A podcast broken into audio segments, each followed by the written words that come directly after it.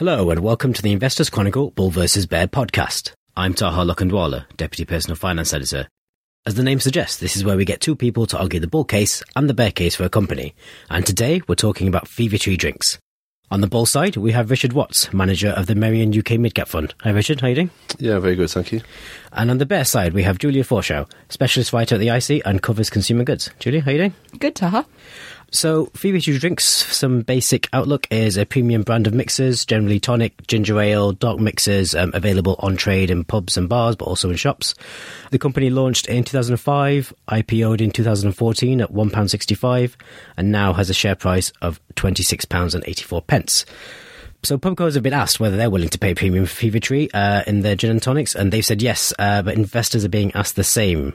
Revenue from full year 2016 to full year 2018 increased 131%, with net profit up 117%. But the drink maker currently trades around 52 times forward earnings, which is quite hefty. So, Richard, you bought Fever Tree in 2016. It made what nearly 200% on that. Yeah, so uh, our small cap funds actually bought in at IPO which would have been before that. So I think the IPO price was uh, in the region of 130, 140p. So, you know, versus IPO, we've made a lot more as a team. Uh, I bought in uh, circa 2016 uh, at a share price in the region of 700 pence. So, um, so yeah, look, it's been a pretty good return for us. Cool, and it's uh, still a top ten holding in your fund, isn't it? Uh, yeah, it's probably just outside the top ten, but you know there thereabouts. Yeah. Okay, uh, and Julia, is uh, is it fair to say you're a bull turn bear? Is that is that reasonable? I think. Looking at the company, um, I mean, it's clearly a quality company, well run, um, great product, but just the shares at the moment are just so expensive. And I think so much of it is hinging on this US expansion, which I think is going to be, if they're kind of pricing it in that it's going to replicate the UK, I think that's going to be quite tough to achieve. Okay, uh, well, let's, let's, kick it off. Um, so, yeah, Richard, exactly as to Julia's points, how do you answer that? It's uh, it's a big price to be paying for a company, isn't it? Yeah, look, I think we recognise that the you know the very near term valuation multiple is expensive. You know, it's been expensive for you know as long as we've held the stock actually, and you know it does reflect an expectation of continued strong earnings growth and you know very positive earnings momentum. Uh, and I think for us, you, you, know, the investment thesis is kind of morphing from, you know, a business that's done incredibly well in the UK to one that has the potential to do very well in the US and not just the US but other international markets also. And really, you can justify the valuation multiple by, you know, by looking out far enough, and you know, continuation of that earnings growth will rapidly bring that valuation multiple down. Okay, Julia, what do you uh, what do you say to that? Do you think uh, the valuation multiple's fair if, if that happens? I think it's just a, quite a big gamble, to be honest. And so far, it's done very well to grow in the UK. There's really no question about that. It's been very impressive. And so far, this growth hasn't come at the expense of profit margins. But when you look at the return on capital employed, it's been it's on its way down as they've been investing in con- customer credit, and they've got this swelling cash balance that's increasing its capital employed. So I think the big question is, can it continue to grow at this rate, and how much working capital investment is this really going to be needed? Okay, uh, Richard, what was it um, that first attracted you to Fever Tree? Obviously, you mentioned that your your colleague, I'm guessing that was Nick Williamson for the UK Smaller Companies Focus Fund, isn't that? Right? Yeah, that's right. And you know, Nick is Nick has been the lead analyst on this stock for us uh, as a team. Um, and, and, I think really, lucky you know, if you go back a number of years, you know, we could see that you know the potential opportunity in the UK was very, very large. Uh, it's certainly been the case that you know analysts on this stock. I mean, there only ever been about three or four analysts covering the stock, so it's been you know, it's been pretty under researched, and, and quite frankly, uh, the earnings forecasts in the market were you know, ludicrously too low given the momentum that the business was seeing in the UK. And so it was that strong outperformance in the UK that's obviously driven um, the share prices strongly, uh, as we've seen you know, over the last few years. And I think it's fair to say, look, you know, it's not it's not new news, right? That the UK rate of growth is slowing. I mean, it shouldn't be unexpected you know, you can't expect a company to keep on, you know, growing UK sales at 100% plus year after year. You know, just in terms of pound notes, you know, that base gets ever bigger. So, so for us, you know, we've always realised that the rate of growth in the UK will start to slow. So it's not, you know, it's not unexpected, but, you know, the opportunity we think, of course, is to not necessarily replicate what they've done in the UK. Uh, they don't need to replicate what they've done in the UK internationally, but just to sort of grow more quickly uh, and become a big, you know, bigger business internationally could be very substantial. Okay, I suppose that takes us neatly on to um, to the US. So, from from what I take of this stock, a lot of what's in the share price is based on this this US being a success, this US expansion being a success story. So, it's um, it's signed some distributor agreements in the US, um, I think last year. But yeah, so as I was saying, a lot of share price is, is based on these future expected earnings. The UK is the largest market for the company, but the US seems like the biggest area of growth. I've just got some figures from Berenberg here. US uh, from 2017 to 2018 increased 21%, but 2018 to 2019 forecasted to increase 25%, and then 2019 to 2020 increased by 32%. That's revenue figures. Julia, if they achieve these figures, these are pretty strong annual growth figures in terms of revenue. What's uh, what's the problem? Isn't it all fine and dandy? Yeah, I mean, if they can achieve these um, as forecast, then yeah, it would be all fine and dandy. I just think that the U.S. is going to be quite a tough market for them to crack, especially within the more of like the brown spirits market, where you've got uh, these iconic brands like Pepsi and Coca Cola that really have so much of the market share and such a strong following that I think potentially North Americans might be a bit more hesitant to kind of really, you know, it might be sort of a novelty to try something new, but it's not really going to replace these brands. It might be a slightly different story within tonic, but again, Schweppes has a huge market share there. It's extremely popular. And so I think to be able to replicate, or at least come close to, how the performance of Fever Tree and how it really not has replaced Schweppes, but has taken a huge amount of its market share away. I'm just I don't think that that's going to be able to be as successful in the US. And what about the distribution? Because obviously, the thing that makes Fever Tree unique, in the, well, not unique, but different in the UK, is that it doesn't have its own distribution network, so it's kind of capital light. Can you think they can replicate that in the US? Yeah, if their distribution system right now, I think it could be a bit of, again, quite challenging in the US because last time I spoke to them, um, at the moment, they're basically where it's manufactured with this third party manufacturer. It's done overseas and then it's shipped into the US, which makes, and it it's quite an expensive process. And at the moment, it seems like the retailers in North America are really passing that expense along to the customer and in, for, in the form of quite expensive prices there. Like, uh, I'm from Canada and I was home at Christmas and saw Fever Tree tonic water on the shelf, and it was between seven and eight dollars, which for a little bottle of tonic uh, is is quite expensive when you look at Schweppes and it's half the price or less. So, when I've spoken to them before, it's the management team, They've discussed maybe setting up some sort of third party uh, manufacturer and distribution system within the US to kind of cut that cost down. But there doesn't seem, it seems to be they kind of want to gain a bit more, more market share there first before they actually get those plans in motion. Richard, so you cited the US growth story as one of your bull points. What do you what do you make to kind of Julia's criticisms? Yeah, and I think look, I think the starting point is to say that we don't need uh, Fever Tree to replicate the kind of success it's seen in the UK you know, if you look at the tonic market, you know, per capita consumption of, this was gin and tonic, but gin, you know, is about a third uh, of the level that it is in the UK. Uh, but obviously the population is that much bigger. So when you look at the mix of sales as well in the US, you know, as Julie said, you know, it is more of a dark spirit market out there. Uh, and you look at Fever Tree sales, you know, you know basically the gingers, you know, ginger ale, ginger beer, about 40% of US sales, uh, in line with tonic, right? So tonic is about 40% as well. So you look at the opportunity, and I think potentially um, that whilst per capita consumption of gin and tonic is obviously lower, the fact that the population is so much greater, the fact that you've got this large opportunity in dark spirits or dark mixers, you know, we still think that the market opportunity in the U- in the US is four to five times the size that it is in the UK. So that kind of means that you know they don't need to replicate the kind of success that you've seen in the UK. They you know they could probably replicate ten to twenty percent you know percent of the success that they've seen in the UK uh, for the US to be an extremely meaningful market. So. So I think for us, you know, that's the opportunity. I don't think we're arguing that you know um, Fever Tree will be as successful in America as it is here, but we think the market is big enough that you know modest success there will be um, will be you know extremely you know helpful for the share price.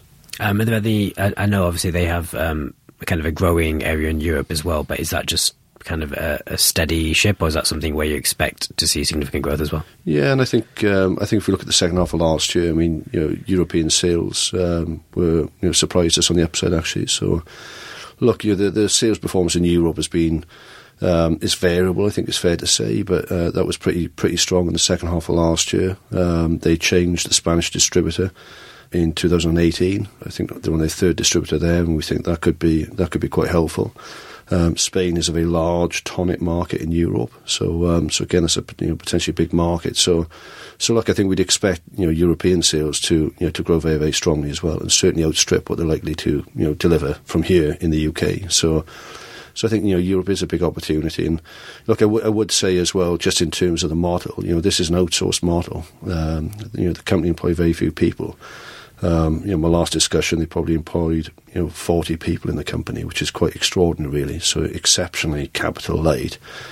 And I think for us, know, it's a sensible approach, right? Know, it's just mitigating risk. You know, you you basically you know you you build and grow a brand before you then make a decision about you know how you actually sort of manage the supply chain. And so, you know, I think finding a partner to to bottle the drinks in the US. Um, you know, I think actually that, that won't be a difficulty, um, you know, if the sales are there.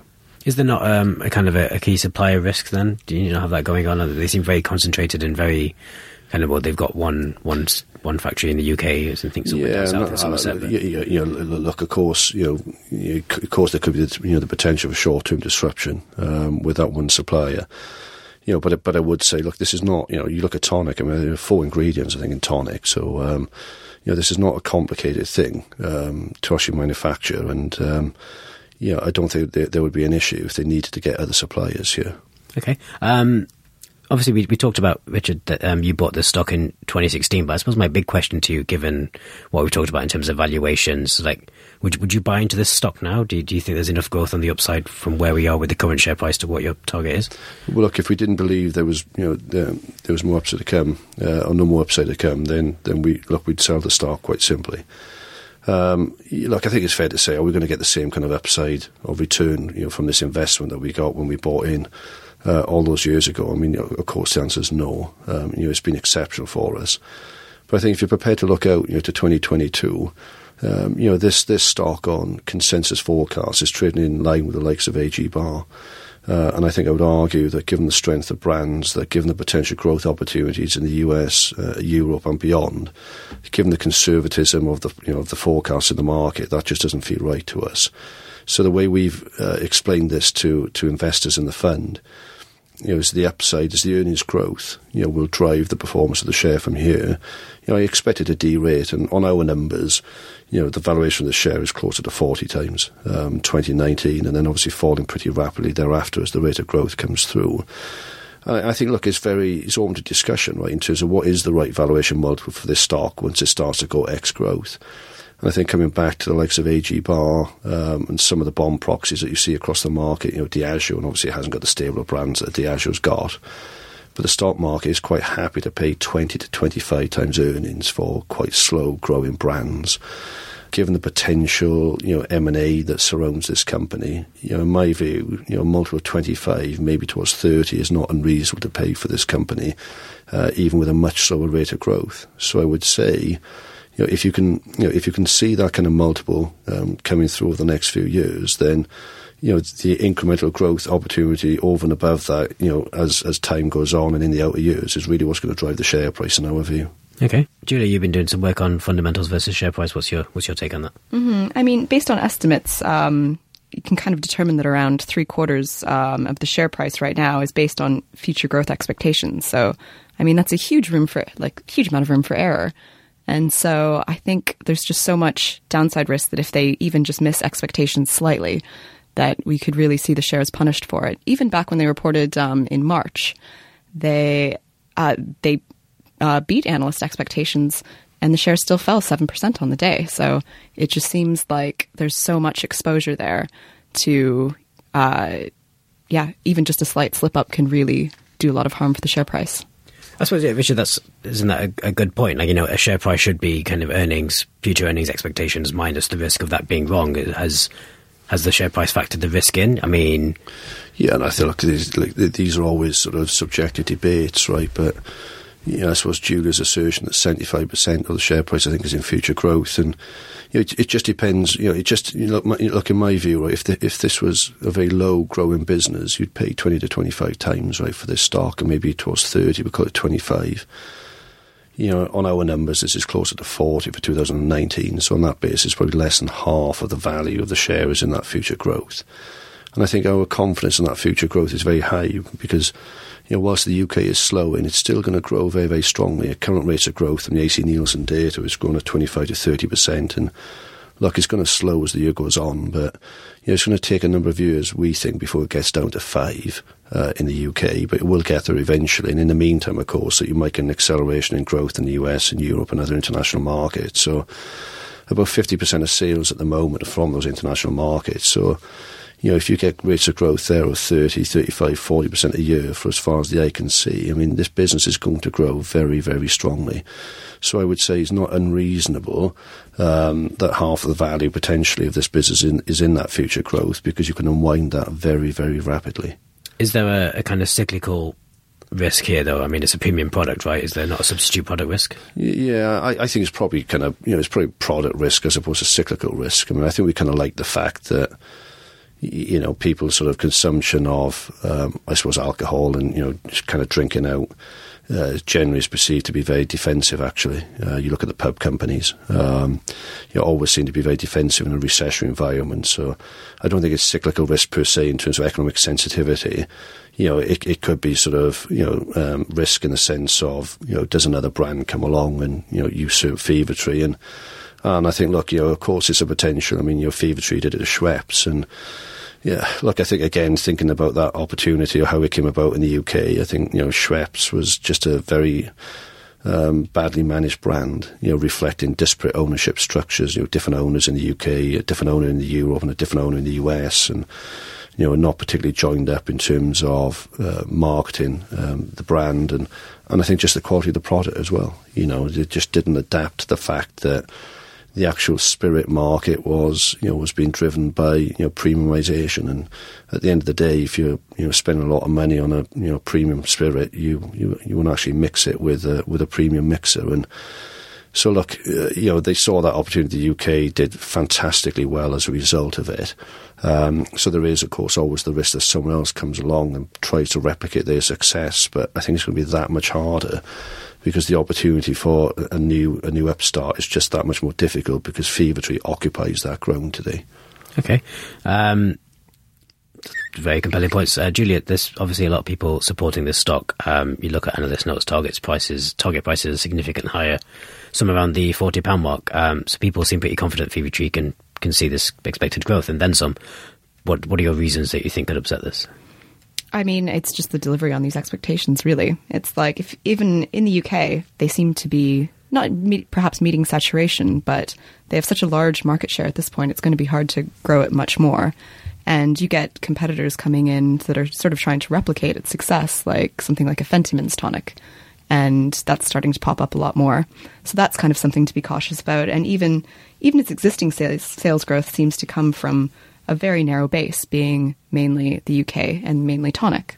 And given the kind of, I don't know, risks in the US that this they might not be able to pull it off as well as they have in the UK and in Europe, I think it's perhaps I'm not so much bearish as I am just very, very cautious that these are quite lofty goals to be able to achieve. One point to kind of consider as well, I suppose, it's not necessarily a red flag, but just one point for consideration is that the two founders, uh, Tim Warrillow and Chris uh, Charles Rolls, seem to pop up in our directors' deals uh, section reasonably often, selling shares. And the reasoning behind it is always that they want they need to meet institutional demand, but at the same time, it's founders selling quite large amounts of shares. So could be not necessarily a red flag, but just something for existing shareholders to be aware of. One to watch, I suppose. Well, um, what do you what do you make of the, the shareholder base, Richard? Obviously, it's quite institutionalized. Um, the Fever-Tree shareholder base is that is there a risk there in terms of someone actually going, well, we've we've met our target price, we're we're done now. You know, you said it exactly as you said that if you didn't see upside, you'd pull out straight away. Yeah, look, I think that's always the risk of any share.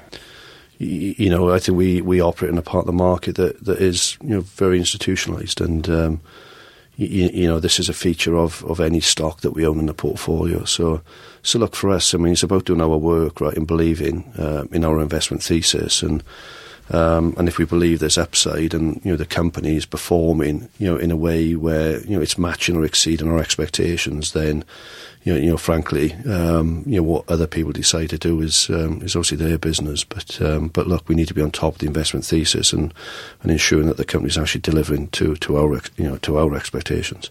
Okay. And that's how we've always operated on the team. You know, we've been doing this a long time. Any final points, Julia, to make? Um, uh, I mean, just really in sum, I think like there's no denying that it's a great company. The product is great. It's well managed. It's a really sensible and interesting business model. But I think just given the quite lofty valuation, there's just so much room for downside that I think, uh, yeah, again, not so much of a bearish uh, perspective as just one uh, that's very cautious. Anything to add, Richard? Yeah, look, I think we just need to recognise that the growth opportunity here is is substantial. Um, you know, in the US, they've signed that deal, you know, with the number one distributor in the US in 29 states around America. Um, you look at the second half of last year, the US, you know, might have only grown, you know, 21%, but you know, management confidence to upgrade growth expectations at 25% this year uh, and north of 30% next year. And this was a question, you know, why is that? And you know, it, it simply goes back to that dis, you know distribution agreement. You know, the number one distributor in the US, you know, actively promoting and pushing your products through the channel um, is, is is a is a very powerful thing. Okay, great. Thanks for that. Well, definitely some interesting points to consider there. Um, so, really strong businesses, I think we all agree on, very innovative in terms of business model, um, but of course, that could be quite a high price. Richard, thank you for your time. Thank you. Julia, thank you. Thank you. Well, that brings us to the end of this Investors Chronicle Bull versus Bear podcast. Uh, for more on Fever Tree, please head to the website or pick up a copy of the magazine. Thank you for listening.